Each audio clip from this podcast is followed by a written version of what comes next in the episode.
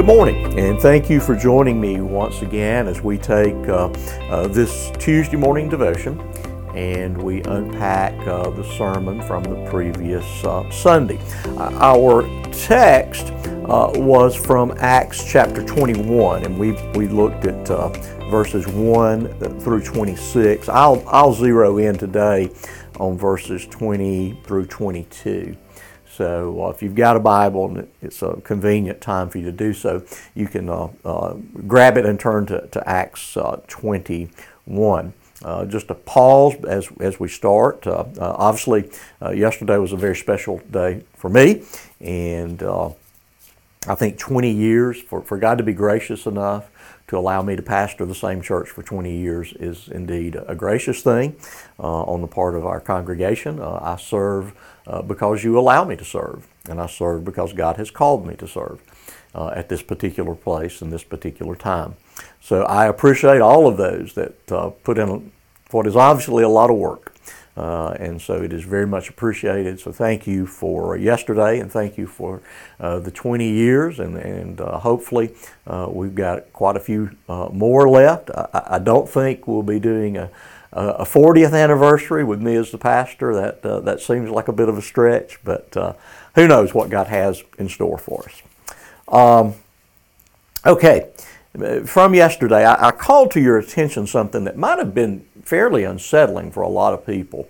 And I raised the issue and I referred to uh, a commentary uh, by James Montgomery Boice, very highly regarded conservative uh, a Presbyterian, and he, he knows better now. He's with the Lord.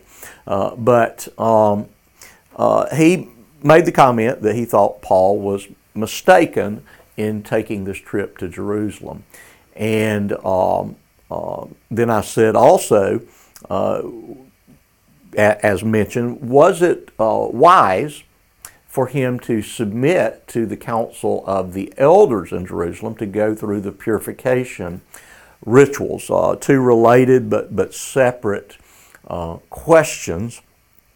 And let me be sure that you understand that is not a question uh, related to the integrity, the, the inspiration, the infallibility of the Word of God. That, that is not what that question is about. I think most people are aware that the Bible is brutally honest in uh, its record of the failures of the, the many figures uh, whose lives are described throughout the course of the Bible, Old Testament or New Testament, uh, whether it is uh, the characters from the Judges or whether it's the kings, inclusive of David and Solomon. Their failures are, are well documented. And the same thing in the New Testament, uh, where there is failure, it is highlighted. And it stands in contrast to the fact that our Savior never fails.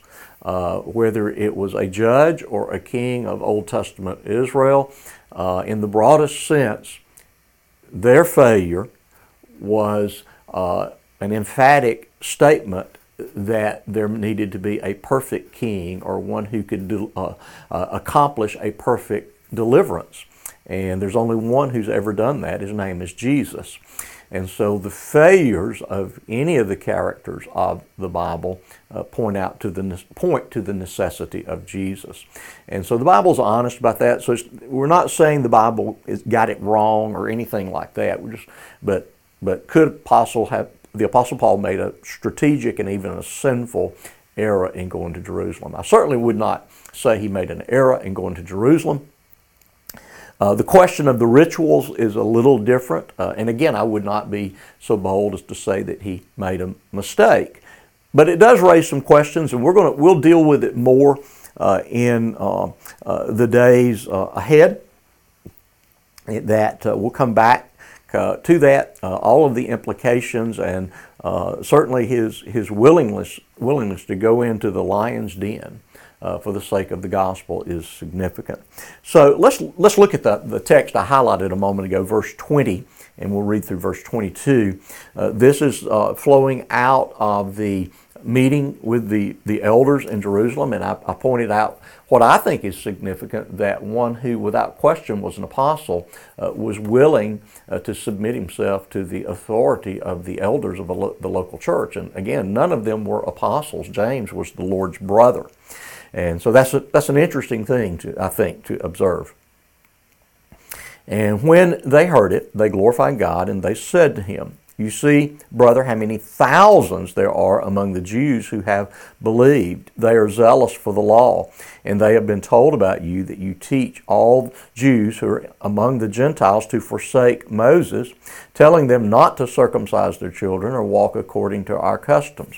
What then is to be done? They will certainly hear that you have come. And then they go on to propose uh, their solution or their resolution or their remedy for the issue. And first and foremost, we must understand that this is either a misunderstanding or an outright lie, because that is not what Paul had done.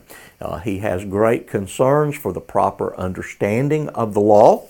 Uh, but he in no way uh, suggested that Jews should not follow uh, certain aspects of the law, which, namely, uh, that, uh, th- that they could go ahead and circumcise their children, they could observe the dietary laws, but they must do it with, a, with a, a, a sincere and a deep understanding that these are cultural things. Uh, they're not things by which we earn any uh, standing before God. They're not, they're not salvific. And if you're relying on your performance under any aspect of the law to give you extra credit before God, uh, then you are in profound spiritual danger. You're in fact uh, undermining the gospel by adding to it good works. And so this is uh, an, an, indictment. He had already written the Galatian letter. He was quite clear uh, about it, and, but yet at the same time, it, it, it's something that could be misunderstood, and it's certainly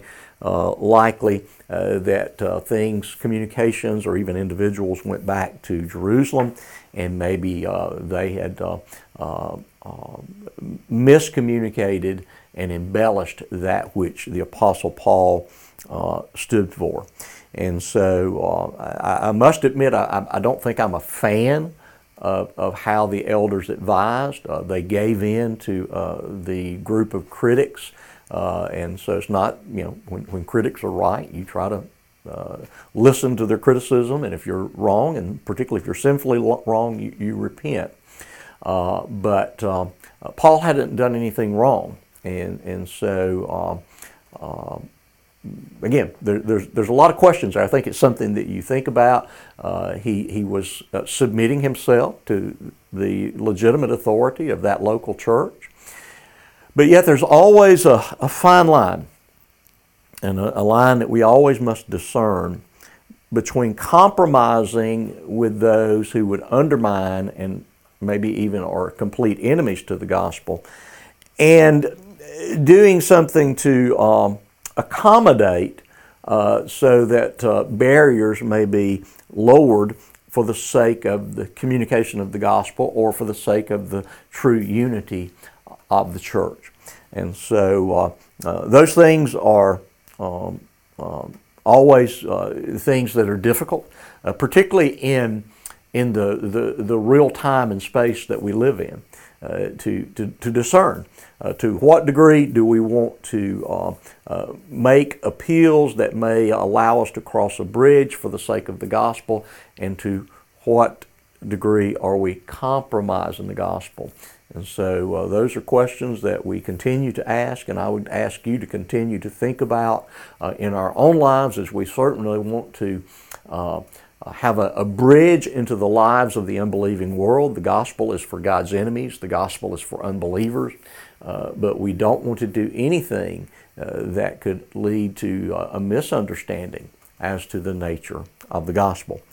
So, we will continue this. We've got uh, quite a journey uh, through these closing chapters of the book of Acts. I look forward to it. I pray that this is a blessing to your day, and I'll look forward to seeing you once again tomorrow.